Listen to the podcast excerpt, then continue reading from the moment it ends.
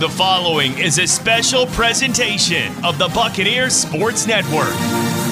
This is the Jay and Keith Show. Two broadcasters, Oh, yeah. two microphones, and one meticulously scripted podcast. You what? Just kidding. Get it, J K? You get it. That's what I thought was so funny. It's not funny. Alongside Keith Brake, here's the voice of the Bucks, Jay Sandos. Ah, good Monday, Jay Sandos, Keith Brake, the Jay and Keith Show, talking all things ETSU and Southern Conference. And we'll break down Southern Conference football. It was two games that were virtually the same um, as far as how I thought they would go, which were two spectacularly um, blowouts. With Mercer absolutely destroying, and then it was also Samford destroying. Although I'll be honest, I thought maybe, maybe the clash between the two would make it a tighter game. I certainly thought Samford's going to win, but Samford made no bones about it. They were better. Uh, Mercer bounced back from the Chattanooga loss, and Furman Chat was the game of the week. Um, uh, well, it was only two games that were competitive. ETSU Wofford, and then uh, it was Furman and Chattanooga. It lived up to the billing, and I think it came down to Mercer put a lot into beating ETSU. Uh, weren't quite as hyped the next week. I think Chat put a bunch into beating Mercer. Wasn't quite as hyped. Furman had time to prepare for the Mocs, and that ended that way. That being said, let's uh, talk about what we're paid to talk about uh, to start with, uh, which is ETSU and the Wofford Terriers. Yeah. And uh, the very, very, very bad take I had of boy, if only ETSU could get 100 yards rushing from somebody, and then Jacob Saylors just went absolutely bonkers. Um, third highest single game total uh, for Buccaneer. Um, only bested by his performance of 266 versus West Carolina. Only bested by Quay Holmes versus Mercer back in 2019. But other than that, just a spectacular day running the football for 01 Jacob Saylors. he was unbelievable. I just absolutely phenomenal from start to finish of that game. And where is you- think about okay, ETSU's one and six in the SoCon. Where are they without Jacob Saylors? Where are they without this guy? I mean, are they even these games? They're not even anywhere close at that point. I, I don't think Hey, this guy has put the team on his back. He loves ETSU. He plays with so much passion. His vision has been really, really strong, um, and, and he's grown a lot in the in the mental, I think, aspects of the game this year, which you would expect from a fifth year senior. And he was phenomenal, phenomenal for ETSU on Saturday.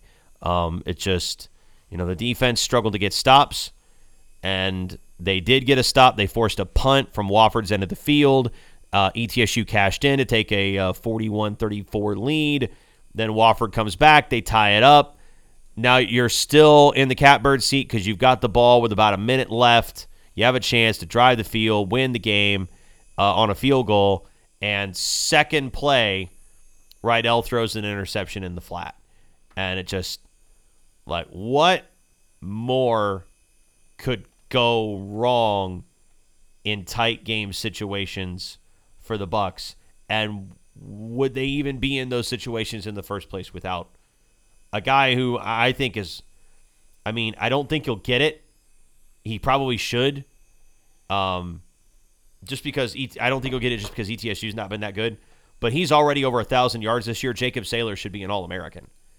And uh, where would they be without that guy? I, I perish the thought of of ETSU sans Saylors this year. Right, and I think the big, you know, you add in the kick return yards. I mean, he had over 340 plus yards of just total offense, and the spark. And I think it was interesting. There were Coach Quarles after the game asked about one particular run, and he said, "Well, it was all Jacob because we didn't block anybody," and he was able to get away from the non-blocks, go outside and pick up, you know, 25, 26 yards and said it was virtually just him being him. I thought the offense uh, is showing they're certainly certainly starting to pick up um, the concepts, the philosophy, the vision of what Coach Neugebauer's wanted to do. It's third straight game over 30, second straight game over 40. First time ETSU since football's been back has scored back-to-back 40-point plus games. The creativity again was off the chart. We saw Isaiah Wilson throw another pass We saw the jet sweep work to perfection for a score. Uh, called at the exact right time. I mean, it just seems like the the feel that everyone is starting to have for, for one another. Uh, but obviously, it makes up for a lot of ills if you call a play and not particularly work, but you got the eraser in Jacob Saylors that can just make it work. Absolutely. And I just, I'm playing back the second half in my head. I watched it this morning. We're taping this. It's a little before nine o'clock Eastern time in the morning, and um, I watched it this morning with my coffee, and I was just kind of, I, I don't know. It was a weird second half to say the least.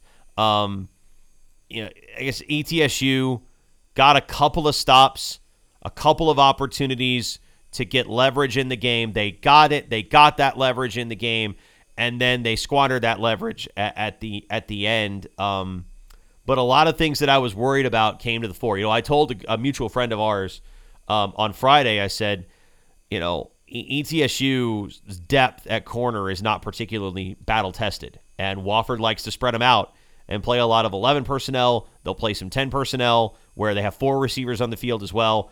Um, this could be a higher scoring game than people anticipate, and especially with ETSU's offense clicking. Their defense a little thin on numbers in key areas at linebacker, at corner, a little key, a little thin on experience uh, at corner and linebacker as well. I thought it could have been a higher scoring game, and, and I was right. Um, Wofford found mismatches, which is what I was afraid of.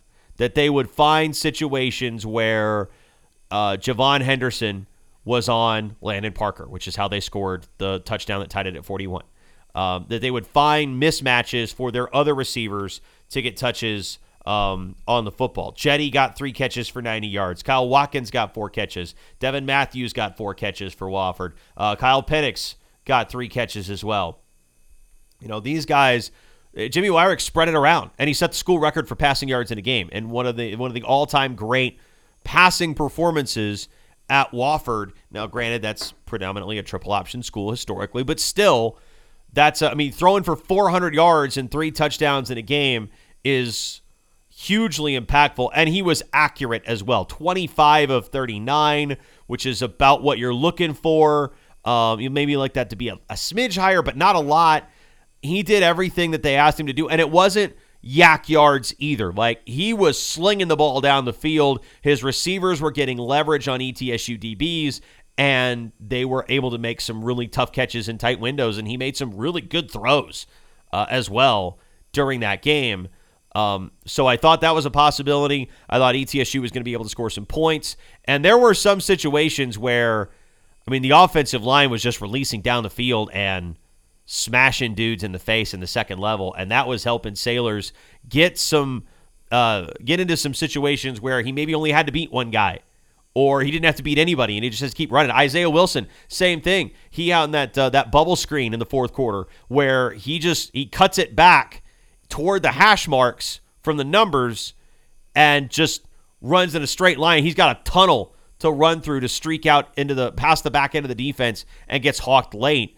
Um, there were a lot of those plays out there to be had. There were probably even some plays that ETSU left on the table that they could have had in similar situations. But the offense was there. Um, I thought Wofford's offense took advantage of some stuff that we've talked about with injuries and players that are maybe not the players that you'd like to have in those situations right at this moment. Now, for like Javon Henderson, I don't mean to pick on the guy. Um, it's not his fault. I don't I don't see that touchdown against Parker as his fault. You can say, well, he didn't look for the ball. You know, he let his receiver do this, do that, blah blah blah. He's a he's a true freshman, and if you're a true freshman, at especially at that position, especially in this league, there are going to be times where you're going to get cooked, and you're going to get cooked in uh, high profile spots with the game in the balance, you're going to get beat and you're going to get beat bad.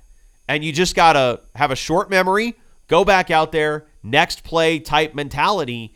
And once you do that, um, that's when you start to grow. And that's when, you know, the Javon Henderson that we see as a true freshman is going to be very different from the Javon Henderson we see as a junior. But, um, you know, it was a game about offenses. Defense needed to get one or two stops. They got it. Then the offense, Tyler Riddell throws an interception. I'm not sure exactly what happened there.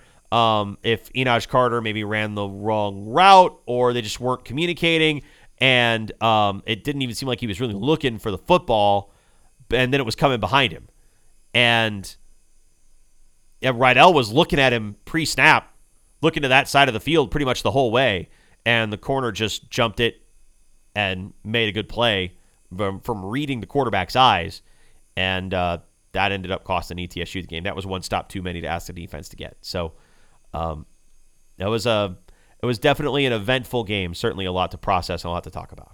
Yeah, a lot of a lot of mental mistakes uh, in the first half. Yes. Elijah Huzzy calls for a fair catch at the four yard line where he ran. Oh man. He started at the 15, ran back on a line, made an over shoulder catch at the four yard line, and then then the next possession, ETSU does get a stop, but then Wofford downs them at the one. Now ETSU did go 99 yards, but the first five possessions, ETSU average starting field position was inside their own 20. It was at the 18 yard line, which was similar to what happened a couple uh, or last year, where Wofford was able to field position to death. Uh, ETSU. Then in the second half, Bucks got a little better field position.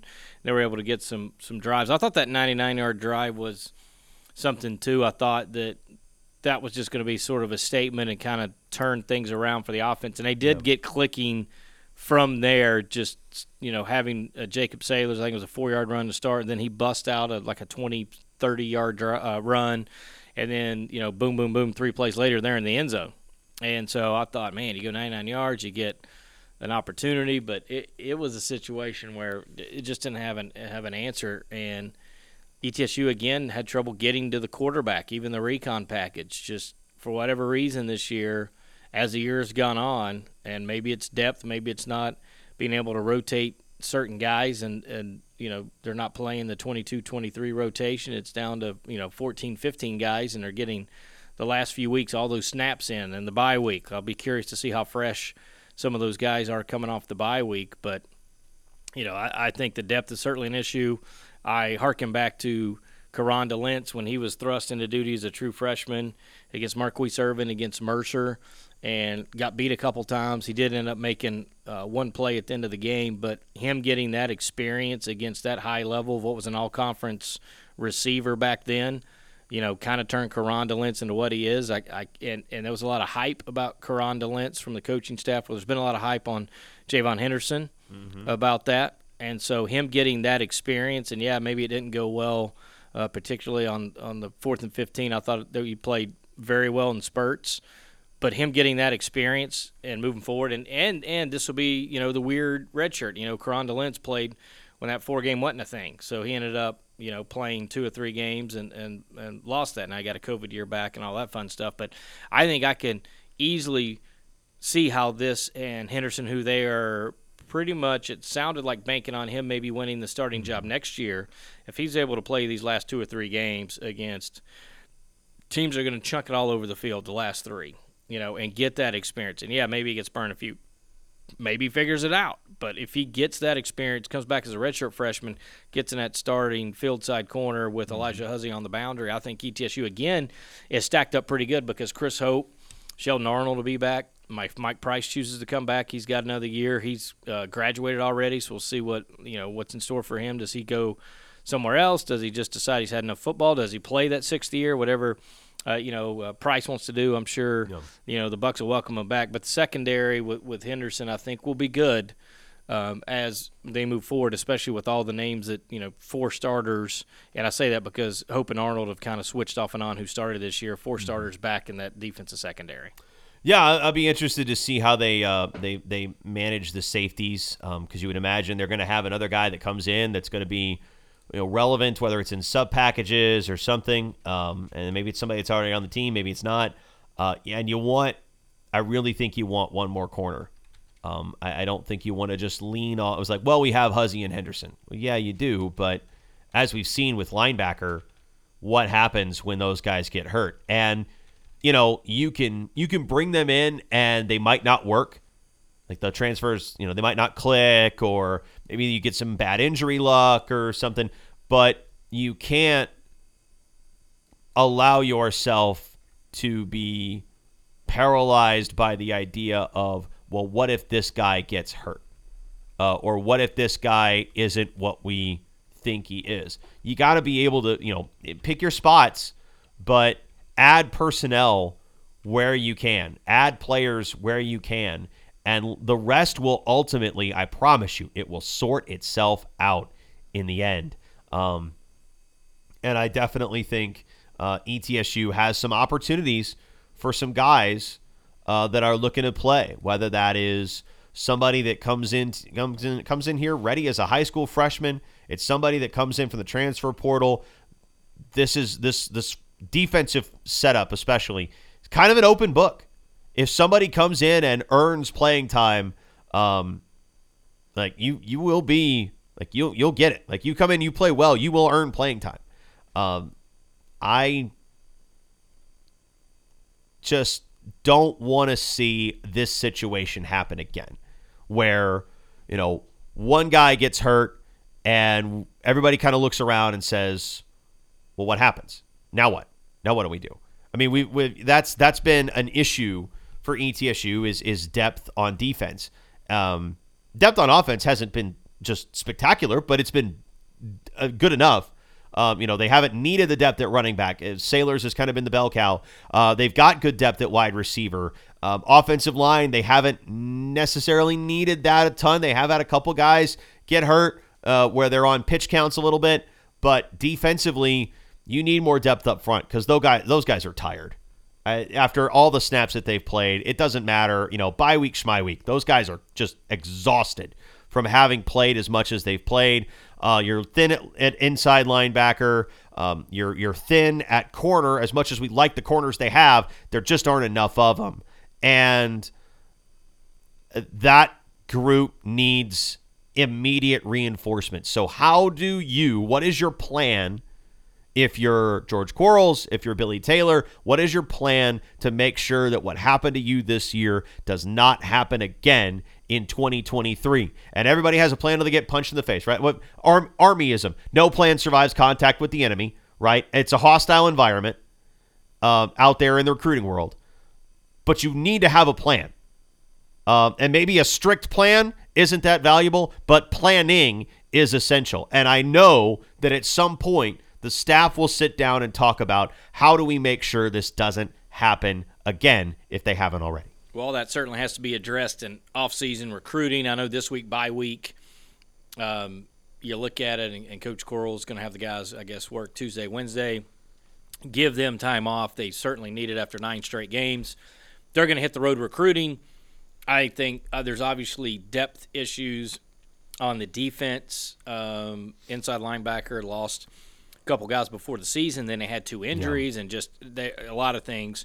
Uh, defensive line brought in a kid uh, from Arkansas, University of Arkansas. That didn't work out. He's already gone before the season started. I think that hurt them on the defensive line depth. Uh, still fairly young there. Secondary, young. I think they're talented. They're just young, need more reps. You discussed that. Offensively, you know, obviously Jacob Saylors, uh, how do you replace that? I think that's obviously the biggest one. I think there's some talented guys at running back. They're high on Amir Dindy. Obviously, we've seen flashes from Bryson Irby. Trey Foster just never really with that knee injury got kind of going. So yep. we'll see, you know, what he can do. Receivers, maybe the deepest position on the field if you think about it. Um, Riddell's got a couple more years, uh, and then offensive line. You know, if you get Tavon Matthews back, um, uh, Chris Everhart played his first game and was projected to be one of the starters at guard. Big Fred, if he maybe could uh, lose a little bit of the weight that he gained from the offseason surgery. Certainly, he's proven that uh, that line can get healthy quick. Uh, then you add in a Braxton Ship who started the year at tackle, come out. So I think there could be some line depth that comes into play. Mm-hmm. I think it's really on the defensive end, but recruiting, you know, first year head coach, how does everybody feel about that? There's always more attrition, I think, after a first year head coach than any other. How to use the portal, how to use high school. I think they'll traditionally because football is just different. You, you you can't just always go in the portal like a basketball.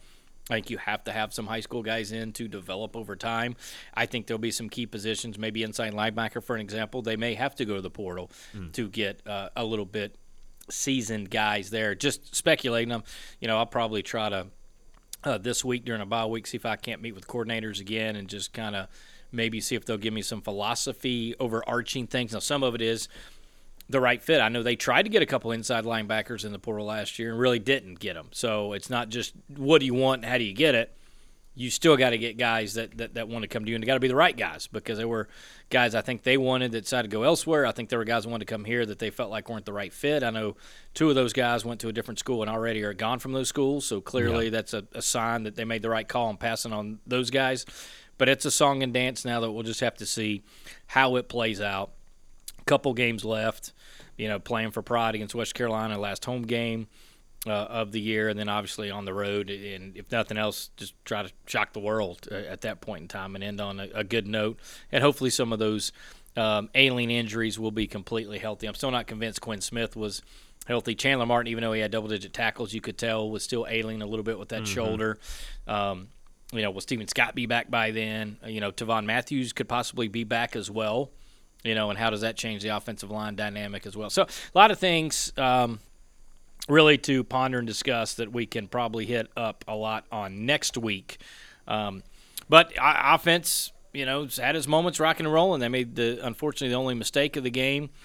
Um, even though the, uh, you know special teams made a mistake, uh, uh, you know as far as the fair catch, but other than that, you know the offense looked pretty darn good, spreading the wealth around. Again, a lot of different guys catches, back to back 100 yard receiving games for Isaiah Wilson. Probably forgot to mention that as well. Um, second straight game with a touchdown for him. You know, they were creative and uh, uh, kind of the run game.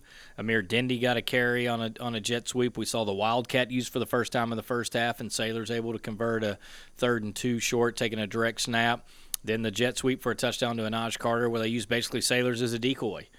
Mm, and I thought it was interesting the way they set that play up. Great play design, broke it out perfect. And then lost in the shuffle was the block by Noah West and Isaiah Wilson. It's easy to look at Carter and his speed, but if he doesn't get the two blocks on the outside, then he doesn't have an opportunity to outrun the safety at that point to get to the end zone. So, again, offensively creative, defensively banged up. We'll see what happens after the bye week.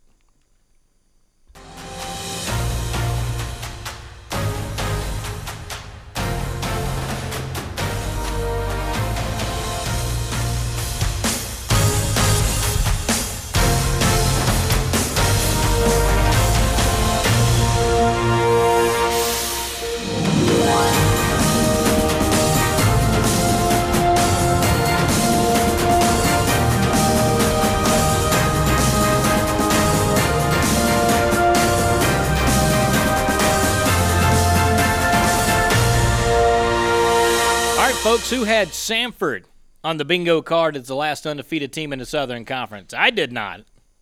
I'm sure Keith did. I mean, if you look at their schedule, you might say, yeah. But, I mean, this is just the circular firing squad that we talk about every year with the Southern Conference and the full round robin has begun because now Chattanooga has lost. And most people would have thought Chattanooga is the best prospect for a seed for the SoCon. Now, your last best hope of humanity, so to speak, is Chris Hatcher's Samford Bulldogs.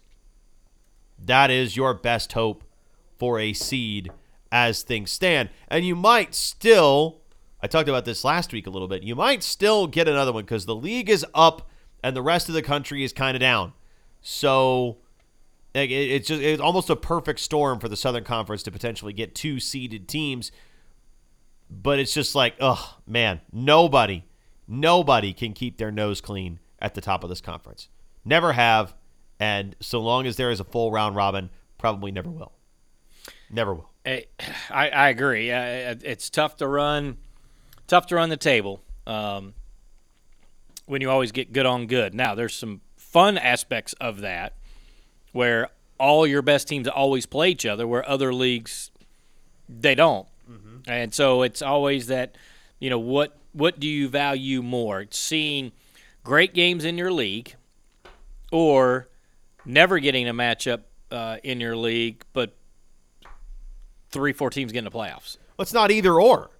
If you have that many teams and that many teams getting into the playoffs, you're going to have compelling and worthwhile matchups. The CAA has compelling games every week, probably about the same number of compelling games as the SoCon, but the CAA is in a position to get more than four teams in the playoffs. The Big Sky has about the same number of compelling games every week, but the Big Sky is poised to get five teams into the playoffs. So I, don't think it's an either or thing. And I've talked about it before. I know I'm, I'm beating this drum quite a bit, but I think the SoCon disadvantages itself by having the single round robin. And if you had those teams, instead of Chattanooga playing Furman, you have Chattanooga playing North Alabama and Furman playing, I don't know, an, another school somewhere. Elon, make it up. You make it Elon. Sure. You know, you have those those schools.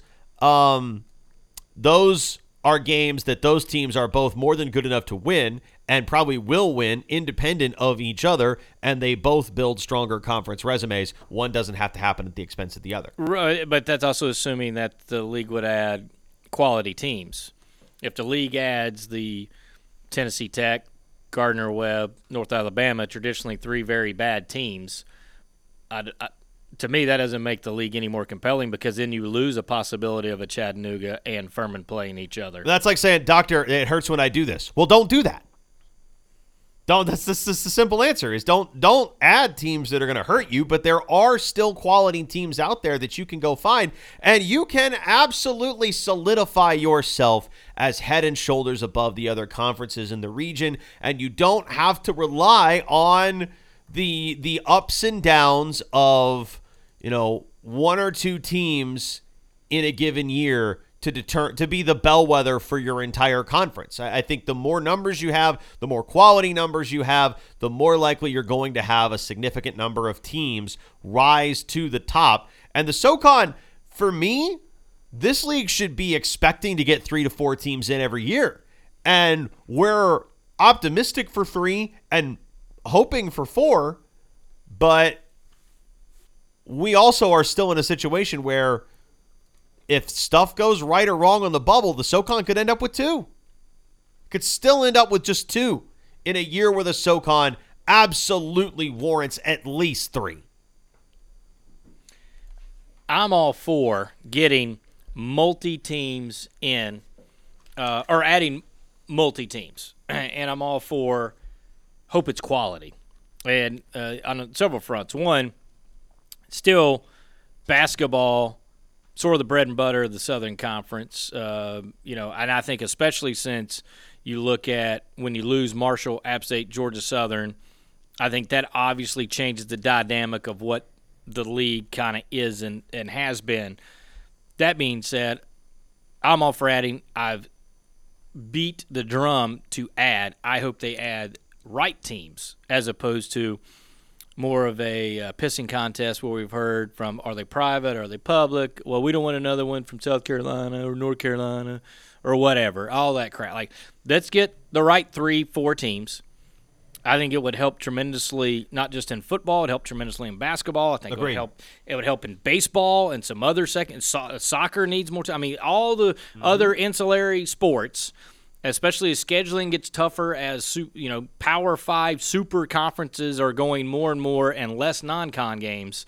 Then I think it's important to add and and add the right ones, but still to add teams and still for that. That being said what a spectacular game in Chattanooga and uh, Furman. We had the game on, and occasionally would like look down to check the score. Obviously, we had a entertaining game with ETSU Wofford, so it wasn't like the Robert Morris game where I was, you know, watching more of another team's game than our game.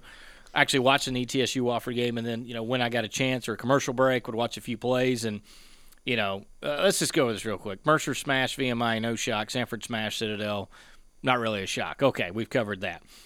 Chattanooga Furman.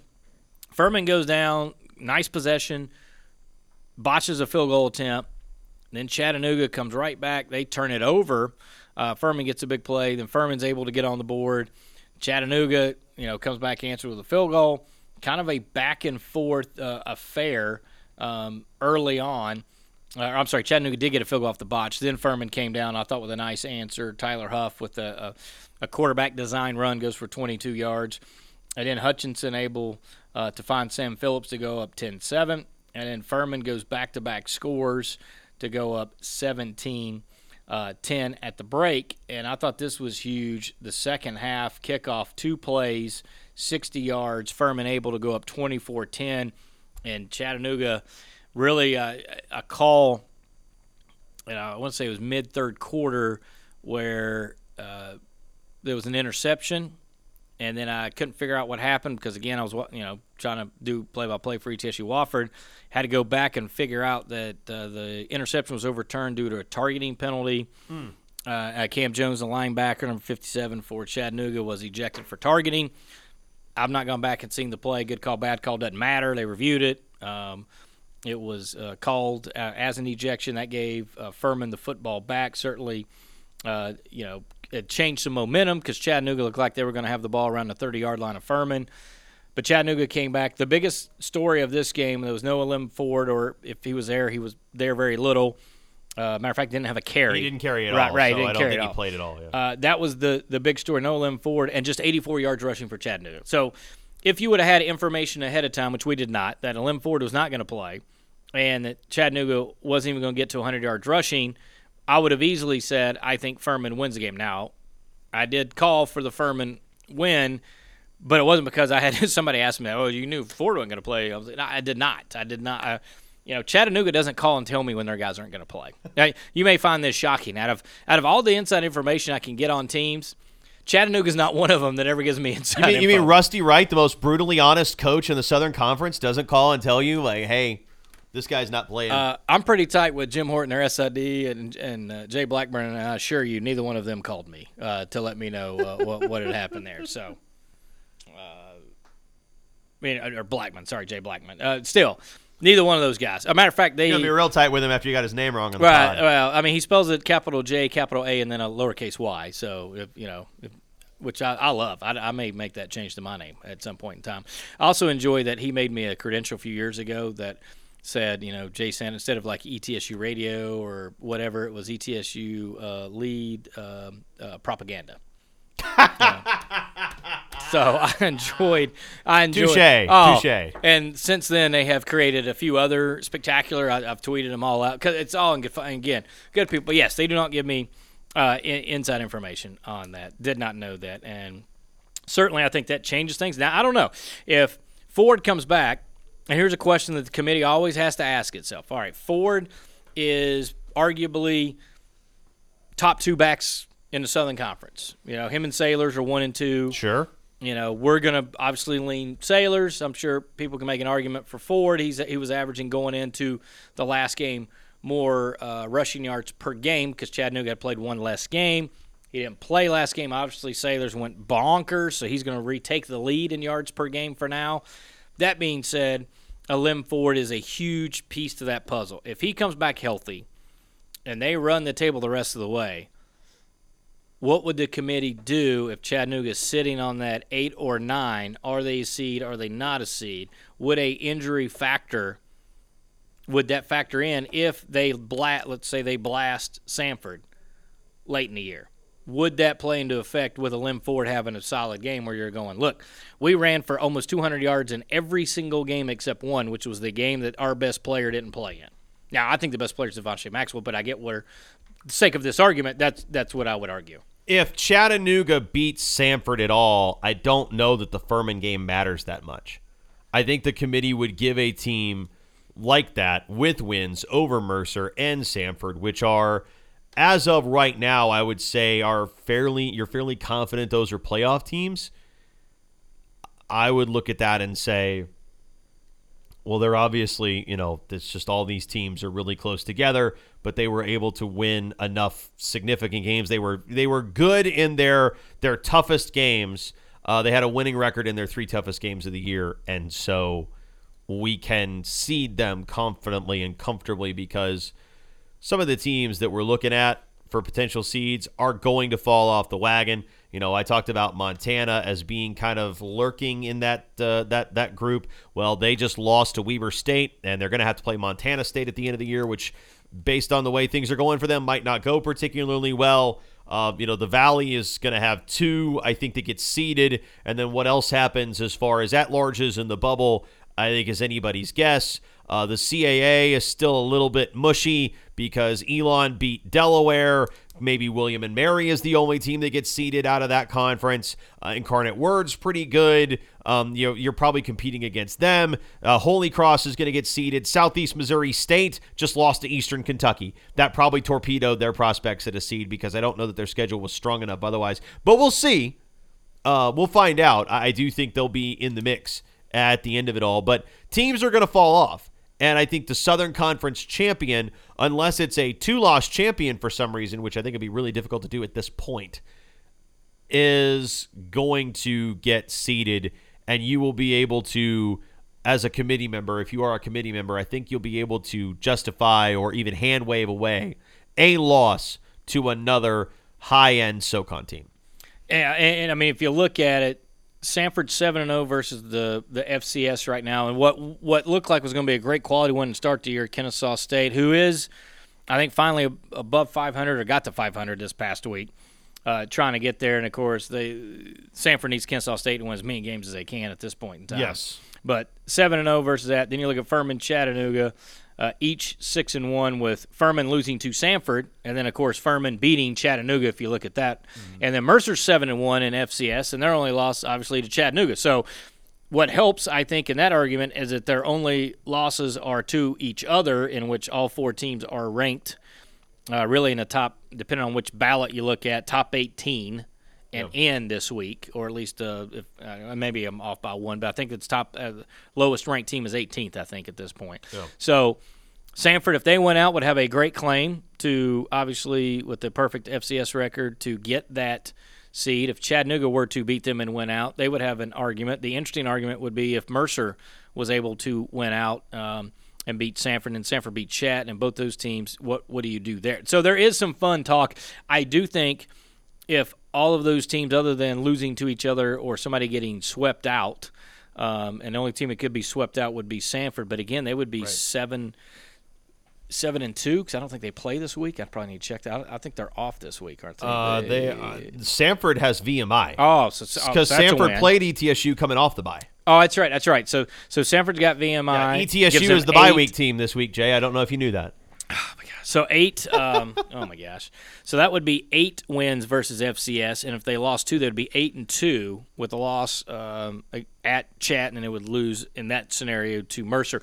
I still think three is going to be in there to just be curious to see which two-loss SoCon team uh, would be kind of left in the cold uh, if it plays out that way. That would be my. Uh, but I, I, think it's shaping up great to get three in at this point in time. They're getting a, a, lot of love, a lot of wins. The only losses are to each other, and I mm-hmm. think that always helps. That's what used to help the Southern Conference, basically, back in the day when you know 16 teams were getting in, and it was it would hurt somebody's feelings because they would at that time in 16 teams they would never put four in. It sure. Would, they, they just they refused to do it, and so you could basically have, and it happened a lot, six and two SoCon teams that on basis of whatever formula they had back then and top 25 voting basically it went all right we're going to take this team and you would be the odd man out uh, finishing tied for sometimes a three-way tie for second you would be the odd man out because you couldn't get four in well that's changed 24 teams plus some other teams got elevated not uh, playoff eligible that are still considered FCS and teams that are now transitioning up to FCS are also not playoff eligible. So when you look at those numbers, this could be a great year for a case for four teams for the Southern Conference. All right. We're going to talk a lot of basketball. We are. It's that time. It starts this week. Are you ready for it? I am. I am. I can't wait. We're going to try to talk to Jordan King, Des Oliver. We'll talk break down the men's uh, for me. I may even see if Dr. Sander wants to wants to come Absolutely. in and talk hoops. He's Did a he just guy. call it a dome? He did. He did. Uh, I would hit the bumper, but then we have to start to close again. Yeah.